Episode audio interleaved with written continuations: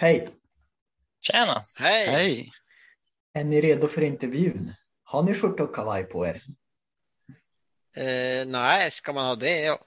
Ja, ja. Nej, jag får springa och se om jag hittar någon, någonting. Någon slips eller någonting. Jag ska ha Dix här. Alltså, jag är så fruktansvärt nervös. Vad menar du? Vi ska väl inte snacka med kungen? Nej, men, alltså, jag vet inte hur man intervjuar folk. Alltså, sista gången jag intervjuade någon, det var i Slussfors på skoltidningen. Mattanten och det var tre frågor. Alltså, det här kommer aldrig gå. Äsch, det är enkelt. Det är bara att tänka på samtalsmetodiken. Du vet, i min utbildning har jag lärt mig att det är bara att ställa sokratiska och öppna frågor. Vi ska se att det här går bra. Ja, vi är dömda. Men nu kör vi. Slipsen på, nu kör vi! Hej och välkommen till Pastorn och polarna. Dagens avsnitt kommer att vara väldigt spännande för att vi har en gäst med oss. Och hon heter Ida Huber och hon är dokumentärfilmare och har gjort en självbiografisk dokumentär som handlar om trauman som hon har gått igenom. Och eh, med det här vill vi också säga att om man har gått igenom någonting eller om man upplever någonting just nu så rekommenderar vi att man söker professionell hjälp om det skulle behövas. Och eh, ja, om man kan. Och, eh, för det finns mycket hjälp man kan få för att bearbeta sådana här trauma. Vi är inga experter, men vi pratar gärna om det ändå. Så välkommen Ida, du kan väl börja med att introducera dig själv för de som inte vet någonting om dig. Tack så mycket. Jättekul att vara här. Eh, jag heter Ida och eh, jag bor just nu med min man eh, lite norr om Göteborg och pluggar till att bli socionom. Men har också pluggat en del film tidigare i Österrike. Gjorde det i tre år. Och har bott i många år i Norge och även i Danmark. Så lite runt omkring och så tycker jag jättemycket om språk och lär mig spanska på Duolingo. Så ja, där har ni mig.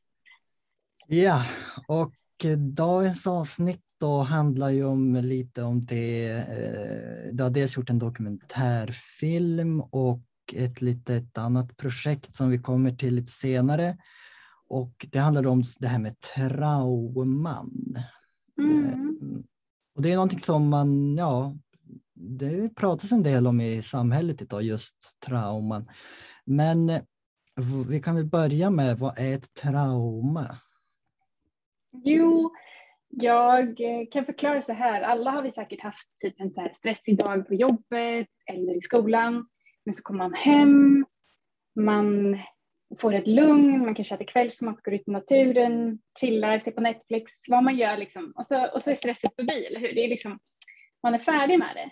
Men när man upplever ett trauma så är det som att kroppen bara fortsätter att återuppleva den här upplevelsen som känns eh, ja, men farlig. Eller mycket, mycket traumatiskt igen och igen och igen. Som att man, man, man känner sig inte riktigt trygg i sin egen kropp. Eh, och faktiskt är det så att en del i, i hjärnan, som den här delen som kallas för amygdala, den som liksom känner av om vi är trygga eller inte, om det finns något hot, eh, den blir väldigt sensitiv när man är traumatiserad. Eh, det är lite som att om vi är ute i skogen och träff, träffar på en björn så reagerar ju kroppen. Man kan bara känna hjärtat bulta och adrenalinet pumpa och du får kortisol.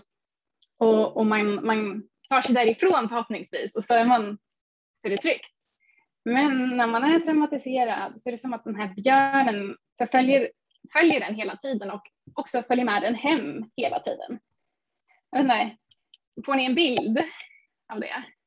Ja, jo, men då fattar vi, då hänger vi med lite när vi pratar här. Men eh, om vi går då till ja, men din bakgrund eller vad vi ska säga som, som eh, ja, men i slutändan ledde till att du gjorde den här dokumentären. Mm. Så vad var det som hände? Du, lite sådär, ja, vad var det som hände?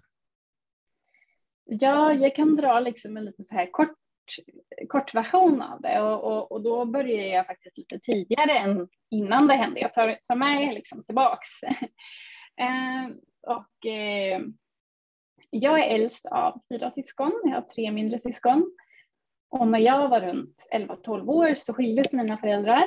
Ehm, så jag var då väldigt van till att ta mycket ansvar och eh, ja, för, för mina småsyskon också hem i en väldigt tidig ålder. Och också under uppväxten så hade min pappa återkommande depressioner, väldigt så här, djupa depressioner som kunde vara från eh, bara några månader till ett helt år åt gången.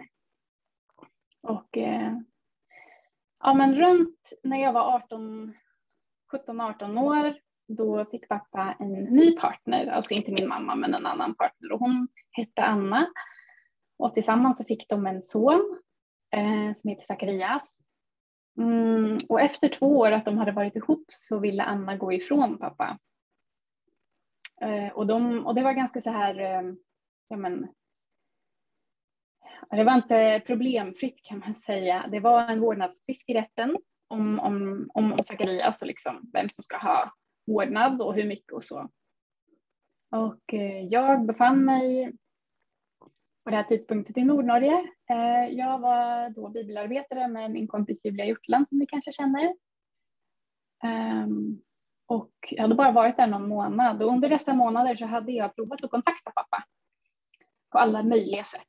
Ehm, och jag, ehm, jag var ju van att han hade de här episoderna som kom och gick där han var deprimerad.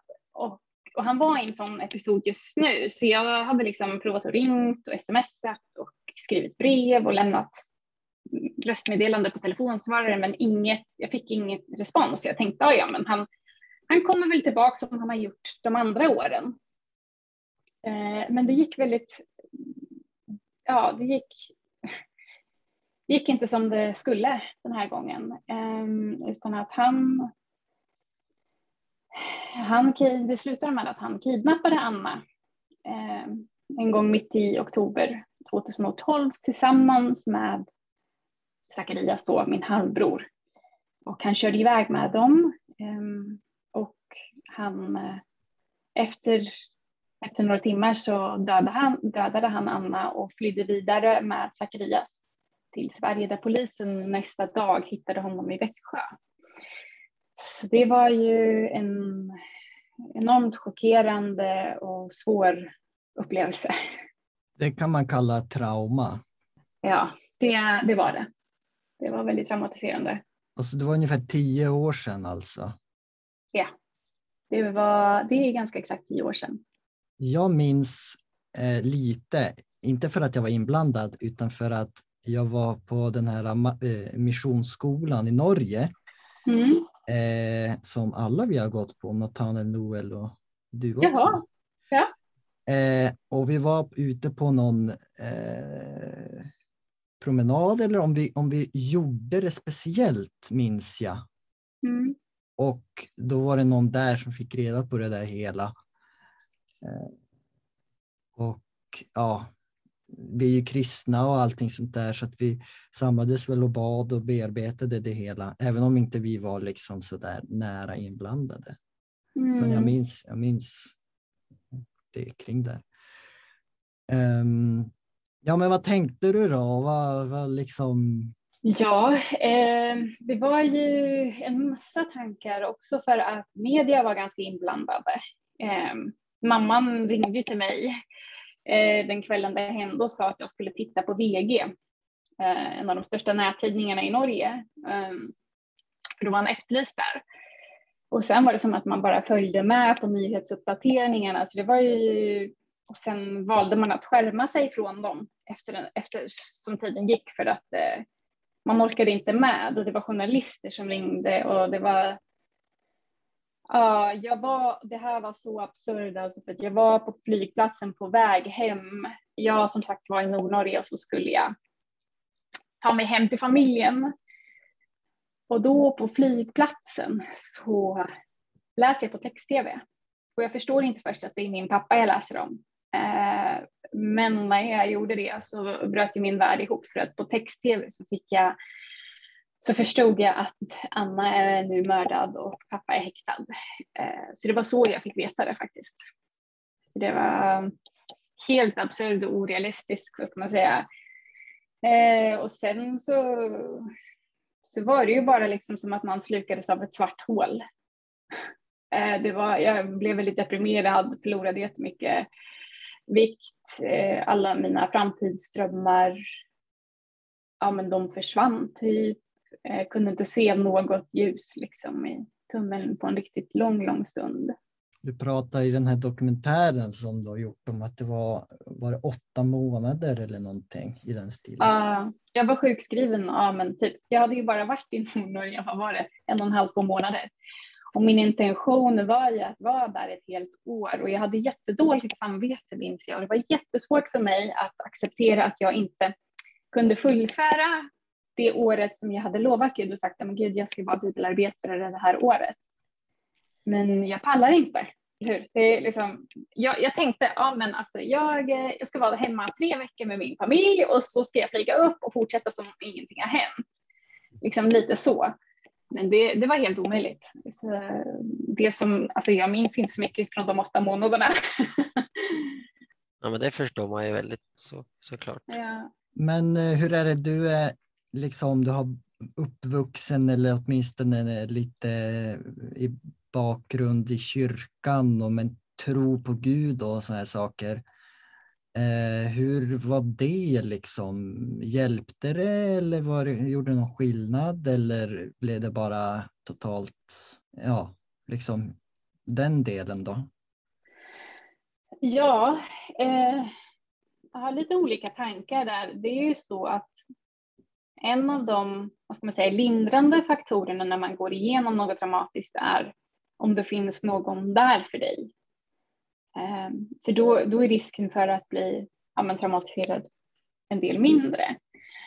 Och jag upplevde ju att i kyrkan att ha många, många riktigt goda vänner.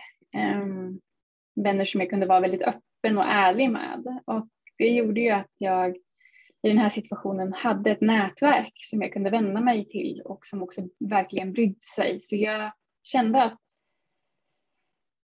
kyrkan ha, gav mig vänner och ett nätverk, vilket var otroligt viktigt för mig. Um, samtidigt som det också var ibland svårt att tänk, alltså så få kommentarer från människor som menade väl men som ändå sa typ som att ja, men allt som händer i Guds vilja eller olika sådana kommentarer. Det, och jag hade svårt att få ihop det, för hur skulle det vara Guds vilja att Anna dog och att Sakarias plötsligt inte hade en mamma eller en pappa? Det blir ju liksom frågor på en annan nivå då. Ja, det gör det. Jag tror att folk menar väl, men det är lite ogenomtänkt. Alltså när man är den personen som sitter med ett så med en, med en sån förfärlig upplevelse, eh, det kan vara andra upplevelser också, eller hur, som man, man, ja, som man har haft och så, så, med, så, så säger folk saker som, ja men det, det, det, blir liksom inte så bra så. Man ska nog vara lite försiktig med det man säger i förhållande till Guds vilja i alla fall. Jo, vi är lite mindre än Gud. Ja. Så vi kan ju inte som säga sånt. Nej, var lite ödmjuk.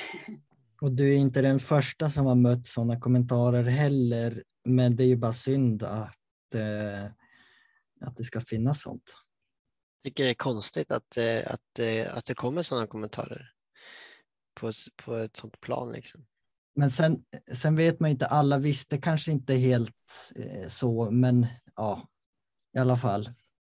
Men ehm, eh, hur, hur sen började du bearbeta allt det här? Eh, liksom, för så småningom så, ja, livet kanske går vidare fast ändå inte på något sätt. Ja, jag tyckte du sa det väldigt fint där. För det är precis så det känns tror jag. Eh, eller var för mig. Jag eh, började på en filmskola tre år efter att det här hade hänt i Danmark. Ehm, och där upptäckte jag eh, dokumentärfilmsgenren och verkligen så här förälskade mig i dokumentärfilmer och gjorde min första dokumentärfilm som hette Strange Silence. Och den handlar om hur jag åkte tillbaks till min familj från Danmark så åkte jag hem till Oslo och jag tog med min kamera och jag utforskade liksom den här stillheten för vi hade inte pratat mycket. Det var liksom för mycket att prata om det som hade hänt. Vi tror jag liksom ville skydda varandra lite från det jobbiga som hade hänt vid att inte liksom prata om det för då fanns det inte. Någonting sånt tror jag vi tänkte. Men jag är en människa som har väldigt behov för att prata, för att bearbeta så att jag åkte hem och gjorde den här dokumentären. Och det var början på en, vad ska man säga, en, nästan en egen relation med kameran där jag använde kameran väldigt så här självterapeutiskt och ja, men, filmade olika situationer eller reflektioner när jag upplevde, ja, men, till exempel så när jag fick samtal om att pappa hade upplevt ett, en hjärtinfarkt, hur jag processerade det eller att ja, men att pappa inte kunde vara på mitt bröllop eller det var liksom olika tankar och situationer som uppstod som jag filmade.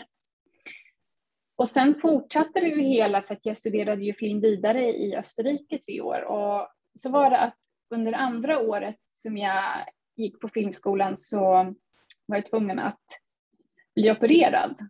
Så jag låg inne på sjukhuset i tre, fyra dagar och när jag återhämtade mig på sjukhuset så fick jag eh, tid att tänka på vad vill jag verkligen få ut av filmstudierna? Vad är verkligen viktigt för mig? Och då kom en idé om att göra en film om hur det är att vara anhörig till någon som sitter i fängelse. Ehm, den idén kom till mig och vi, jag samlade ihop ett team på 10-12 stycken och vi arbetade i lång tid på ett projekt som slutligen resulterade i den filmen som ni, några av er har sett i alla fall. Ja, och som hette Under the Ice. Ja, Under isen på svenska. Precis, så att det blev som en... Eh, du processade det här genom film och skapande på det sättet.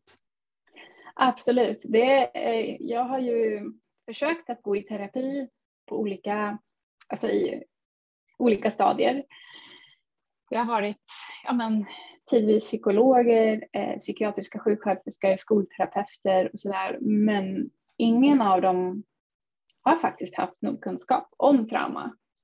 Vilket är ganska otroligt ändå till att, för att hjälpa mig. Så det, det har ju varit en, en mycket självterapeutisk del att hålla på med filmen men samtidigt så har jag ju läst läst på med information, läst böcker, eh, kollat på många Youtube-kanaler, bloggar, podcast, alltså allt för att lära mig mer om vad jag har upplevt och de reaktionerna som jag har haft. För att, ja, det, är, det är som att jag ser tillbaks på mitt liv och jag eh, bara skulle önska att jag hade vetat det här tidigare som jag vet idag. Men har ni någon fråga kring filmen eller någon tanke eller vad, hur, vad, vad kände ni när ni tittade på den? Ja, jag har sett den. Det var en stund sedan, men den är väldigt stark på, på något vis, det tycker jag. Och du får ju fram en, eh, en bild som man, som man inte kan förklara med ord kanske också, att man liksom på något sätt. Så den är ju värt att se, värd, värd att se, sevärd. Jag såg den ju, jag har ju vetat om den här filmen och så, att du har gjort den, men det var först här, här bara igår eller så som jag såg den. Och eh, den är ganska enkel rent så med lite så här landskapsscener och liksom den är så att man får tid liksom att tänka det är inte bara det Mm. här, det flyger inte bara förbi allting. Så att jag, jag vet inte riktigt eh, vad jag, jag vet inte riktigt vad jag tänkte. Nej. Mer än att, att man blir liksom, ja, man kan ju relatera till det på ett eller annat sätt. Jag tänker man, alltså det är ju inte många som har upplevt precis samma grej, eller hur? Eh, Nej, Men ändå så handlar det väl någonting om alltså det att möta svårigheter och att våga konfrontera sig själv eller den situationen man är i. Eh, eller ja, men generellt andra traumatiska upplevelser. det som slog mig var ju faktiskt nu att du, du, du, eh, sitter ner och skriver något brev till, till din pappa vid något tillfälle. Mm. Eh, och det du skrev där, de frågorna du ställde, liksom tänkte jag, alltså eh, det var väldigt, eh, alltså ska, hur, hur, ska jag säga, alltså eh, jag hade, jag vet inte ens om jag hade vågat fråga och ställa de där frågorna i samma situation, för det var bara så, alltså, ja, jag vet inte riktigt ens hur jag ska förklara, men eh, att, att du vågade liksom göra det och uttrycka det på det sättet, det, var, det tyckte jag var starkt. Tack. Ja, det är väl bara så det, det, så är jag som person. Eller jag, alltså för, jag vill komma till kärnan med någonting och, och, är en väldigt så här expressiv eller uttrycksfull människa och, och, och har mycket känslor. Och, och, jag tror också att det, det var ju, jag frågar ju pappa de här frågorna om alltså varför har vi inte någonsin pratat om det som händer? För att det har ju varit flera gånger som vi har hälsat på honom, eh, mycket brevkontakt och sådär. Eh, men det har alltid varit liksom som att man undviker temat. Vad hände och varför hände det och hur kunde det hända och hur har vi det? Um, så, så, så, det är väl bara, det var, jag var tvungen för att jag hade liksom velat fråga det i många år men inte riktigt klarat och då var det också att ge, alltså filmen fungerade som en hjälp för mig att äntligen skulle kunna säga det som jag behövde säga. För det träffar man ju på, jag är ju pastor och liksom sådär. Man märker ju ibland människor som inte vågar eh, ja, men, prata med någon om någonting eller eh, liksom göra någonting när det gäller en eh, kanske en liten, hall, liten dålig relation. Eh, och hur det liksom bara över, det, alltså hur det liksom, man märker att det ligger som en filt över det hela. Eh, och då när du liksom, ja, jag tror att det är eh, något som man kan, ja, men vem som helst kan liksom ta till sig. Ja, men, eh, ta det där steget och liksom, mm. Mm, fast jag förstår också om det tar tid för att, för att man eh, Ja, men alltså, det kan ju finnas orsaker till varför man är som man är. Jag har varit väldigt konfliktsky människa, eller hur? Och varit det hela livet. Så att eh, det, det tog verkligen i att, att skulle på något sätt initiera en form av konflikt via att konfrontera. Så att jag vill bara säga det. Men det är, jätte, alltså det är också väldigt vad ska man säga, befriande när man vågar. Eh, ja. ja, det är ju det. Och det är dit man vill, men vägen dit är ju liksom, ibland kommer man inte dit. Um, ja, vi rullar lite vidare här. Nu är det väl, om jag har förstått det rätt, att du har lanserat någon slags hemsida och ett litet ytterligare projekt. Ja. Vad handlar det om? Eller är det liksom helt nystartat eller liksom? Jo, men det är helt, helt nytt. Eh, jag har jobbat på den här hemsidan i några månader nu, liksom bredvid det andra som jag gör. Eh, och det är en hemsida som gör reklam för ett föredrag eh, som heter Livet efter mordet, eh, där jag jättegärna vill föreläsa om trauma eh, och då särskilt komplext trauma och min upplevelse och min resa. Alltså det har ju varit otroligt mycket skam, en massa frågor och man har eh, varit tvungen att hitta sig själv igen för att när något så traumatiskt händer så förlorar man på något vis den grundtryggheten och den identiteten eller bilden av världen som man hade, allt bara rasar, så ska man bygga upp en ny, på något sätt, bild av sig själv och sin relation till, till pappa eller till kyrkan, till Gud, till världen. Alltså det är verkligen så mycket. Så att, eh, nej men det handlar om eh, Ja, jag gör reklam för att jag vill föreläsa och eh, om man vill veta lite mer om trauma och sådär så får man jättegärna hänga med mig. Alltså jag har nyhetsbrev som jag skickar ut varje onsdag och det kan man anmäla sig på på min hemsida eh, som är liveteftermordet.se. Så Ja, alltså jag vill verkligen föreläsa då, särskilt på gymnasieskolor. För jag skulle önska att någon hade berättat det som jag vill berätta till de här ungdomarna. Hade jag önskat få höra själv när jag var ja, men 16 till 18 år. För att jag tror att jag hade gjort en hel, ja, men jag gjort andra val. Jag hade mm, kunnat ja, men bearbeta saker snabbare, varit tryggare på mig själv som person. Alltså det hade varit många saker som hade varit bättre i livet om jag visste det jag, jag nu vet. Så jag vill gärna ge vidare något och, och hjälpa andra människor.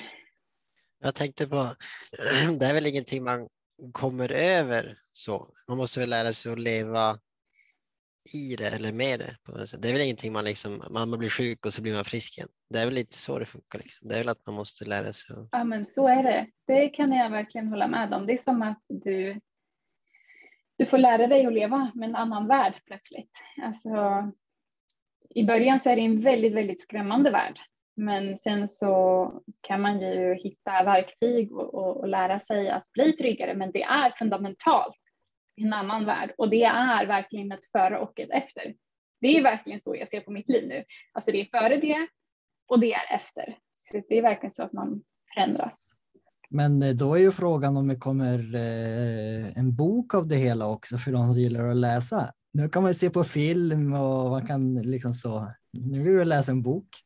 Ja, jo, men jag har väl tänkt på det, men det, det kanske kommer senare. Jag har eh, väl bara lekt lite så med tanken, men eh, vi får se. Ja. Jag tänkte bara på, på, på en grej till här med det, eh, det som vi pratar om i relation till tro och kyrka och så där. Så tänker jag att eh, det är så vanligt med trauma eh, och det kan man faktiskt få av mycket mer. Alltså förut har man tänkt på att det kommer bara, eller inte kommer bara, men alltså typ som om man åker och är soldat i krig, men man kan bli traumatiserad av väldigt mycket mer. Ehm, och jag jag ser verkligen på det arbete som jag gör som ett, ja, man, ett missionsarbete typ. Ehm, alltså det är eh, the new mission field of today tror jag. Att, att jobba med att hjälpa människor att bearbeta eller få mer information kring trauma. Det är en intressant tanke. Eh, och lite det att trauman kan ju komma även från en andlig miljö och en andlig, du kan ju ha liksom, det kan ju, ja men du kan ha trauman av en ja men, sekteristisk miljö, till exempel Knutby har vi i Sverige eller vad det nu kan vara. Mm. Eh, andligt övergrepp och hela den biten också. Eller hur, och det är så viktigt att man är medveten om det här. För att det är ju väldigt komplext. När tro ska, alltså att man, när man använder tro för att ja, men, kontrollera människor, begränsa människor, definiera deras liv eller på så sätt. Alltså det för att alltså så här, tro har ju någonting med väldigt starkt förknippat med identitet. Så, så, så, det är extra, extra komplicerat när det är andliga, liksom, andligt trauma. Vi börjar närma oss ett slut här på vårt samtal, men vi brukar ju som alltid här då i den här podden försöka eh, ta någon, ja men nu när vi pratar om det andliga, någon slags andlig lärdom eller aspekt eller någonting från det vi har pratat om eller eh, ja, men om du liksom den eh, kärnan i det hela när det gäller ja, men, lärdom eller något som du kan ge till oss som kanske inte har gått igenom det, men ja, någonting. Ja, I så fall så skulle det vara förståelse. Att, att, ehm, ja, jag vet inte, för den här grundtryggheten som jag pratat om, den försvinner verkligen när man upplever något traumatiskt. Och den grundtryggheten kan också försvinna i en persons relation till Gud. Så var det för mig i alla fall. Alltså att man måste man måste förstå sin relation till Gud på nytt. Eh, men inte bara det, man kanske inte ens orkar att ta itu med det som man vanligtvis gör när man är en kristen. Ja, men typ som att be eller läsa Bibeln eller gå i kyrkan. Det kan ju vara att man bara överhuvudtaget inte har kapacitet till det. Eh, och då tycker jag det är så viktigt att man inte ska behöva känna liksom ytterligare skam för det eller att man ska bli pressad till att prestera någonting på, på det andliga planet. För att jag tror verkligen att Gud han förstår och han ser och, och även om, om bönen bara blir ett hjärtesuck liksom, så, så förstår han och, och Gud han kritiserar inte oss så vi har liksom inget vi ska behöva bevisa för honom även när vi går igenom svåra tider. Så det är det jag skulle säga.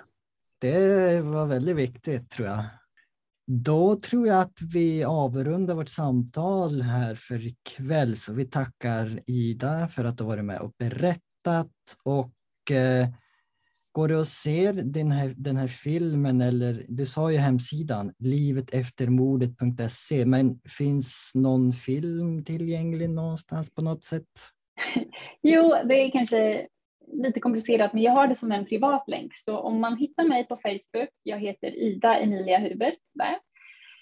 Och så kan man bara skriva till mig och så kan jag skicka en privat länk för att eh, ja, jag håller den privat än så länge. Så, men det är bara att skriva till mig och jag lovar att svara. Okej, då gör vi det. Och det hör alla Yes. som lyssnar också här då. Yes. Men då får vi tacka och säga hej då för, för ja, ikväll. Ja, tack så mycket. Det var väldigt intressant. Mm, tack för att jag fick vara med. Det var jättespännande och kul att prata.